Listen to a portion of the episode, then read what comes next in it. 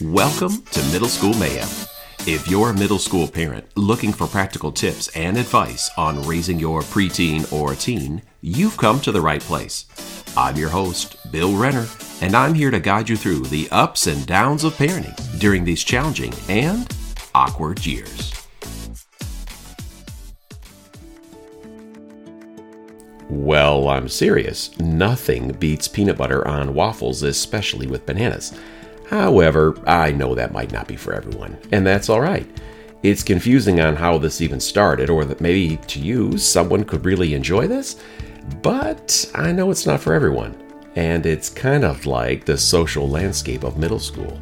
It's a world filled with bustling hallways and lunchtime laughter, along with a whirlwind of friendships and cliques that seem to be constantly in flux. Some groups or classes aren't for us, policies and procedures we don't care for, and that's okay. Whether your child is a social butterfly, a wallflower, or somewhere in between, this episode is for you. I'm going to share with you 10 invaluable tips that will empower you to connect with your middle schooler, build a strong parent child relationship, and become a trusted guide through their social journey. So, grab a cup of coffee, sit back, and let's get ready to gain a deeper understanding of your middle schooler's social life. Before we dive in, let me share with you something that perfectly captures the quirks of middle school's social dynamics. Uh, picture this it's the annual middle school dance where students are eagerly preparing their best dance moves and hoping to impress their crushes.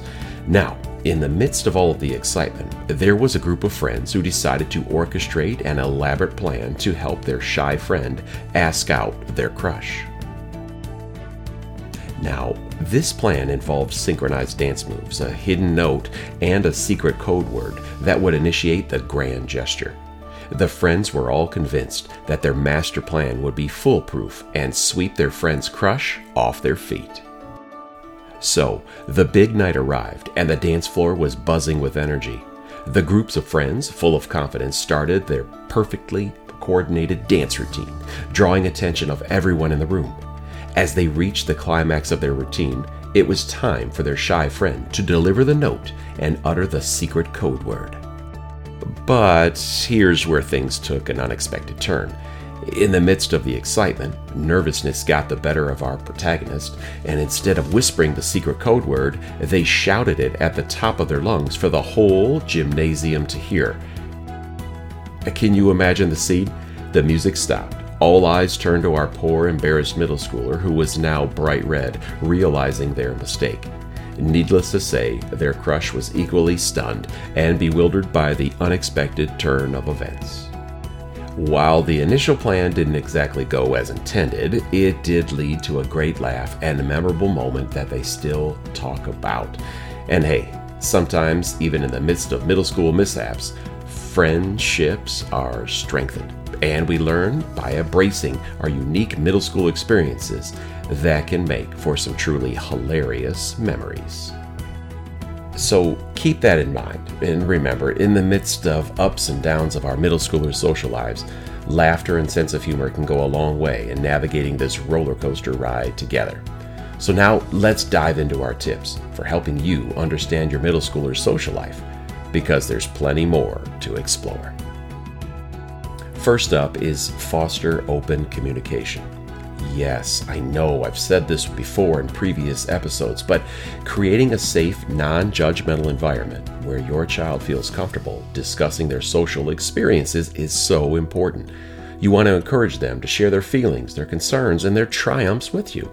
This was so difficult for me, transitioning to from solving my boys' problems to just being present and nearby as they begin to make choices for themselves. And to be honest, it's still difficult. But we've learned that they just need us near to discuss life. After all, it is their life, not mine.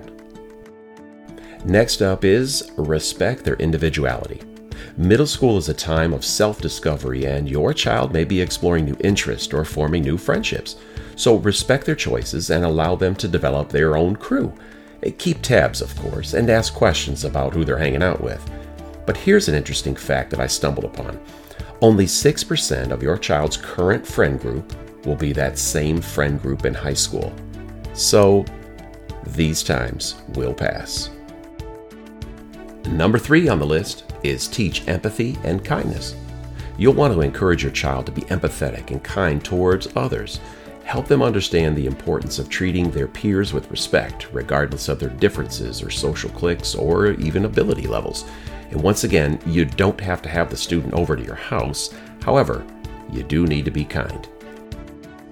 Number four is be aware of social dynamics. Familiarize yourself with the social dynamics within school.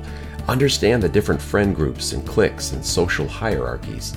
This knowledge will help you provide relevant guidance and support. Along those same lines, you'll want to monitor online interactions.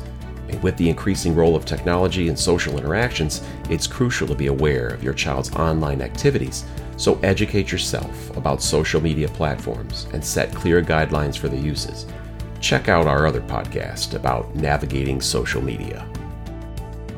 Next, encourage participation in extracurricular activities. For these extracurriculars provide opportunities for your child to meet like minded peers and develop new friendships. Encourage them to explore different activities and find their passions outside of the classroom. Number seven, help develop social skills.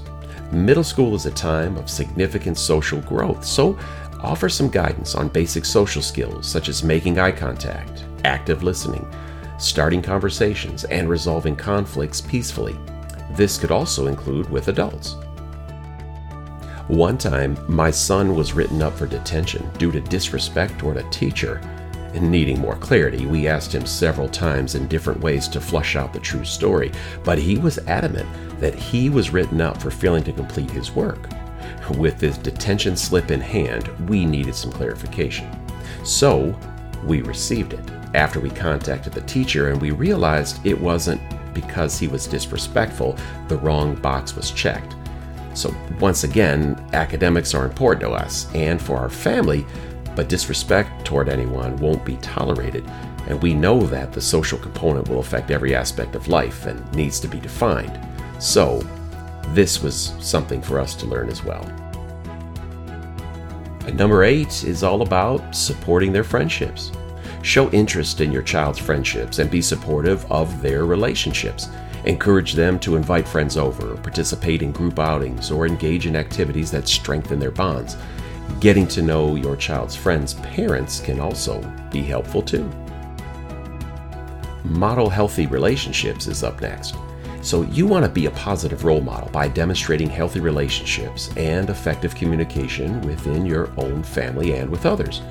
Your actions will have a profound impact on your child's understanding of interpersonal connections. And I'm keenly aware that our boys are watching us in many, many circumstances. They take those experiences and they put them on the CD in their brain, and when it's their time, as a husband or as a father, they will hopefully play that CD and learn from us. And number 10, last but never least, stay involved, but respect boundaries. While it's important to be involved in your child's social life, respect the need for independence and personal space. Maintain a balance between being supportive and intrusive, allowing them room to grow and develop on their own social skills. So you'll want to find a balance that will assist you and your child for the years to come. Remember, they crave boundaries, so set them and then reinforce them and hold them accountable when a line is crossed. So I wrap it up with this. Remember, each child is unique and their social experiences may vary. By understanding and supporting your middle schooler's social life, you can help them navigate this important aspect of development with confidence and resilience. So remember, parenting should be full of laughter, challenges, and everything else in between. So, understanding your middle schooler's social life is just one piece of the puzzle. But by staying engaged and offering guidance and embracing the unexpected moments, we can create a positive and supportive environment for your children. And yes, I'm continuing to learn right alongside of you too.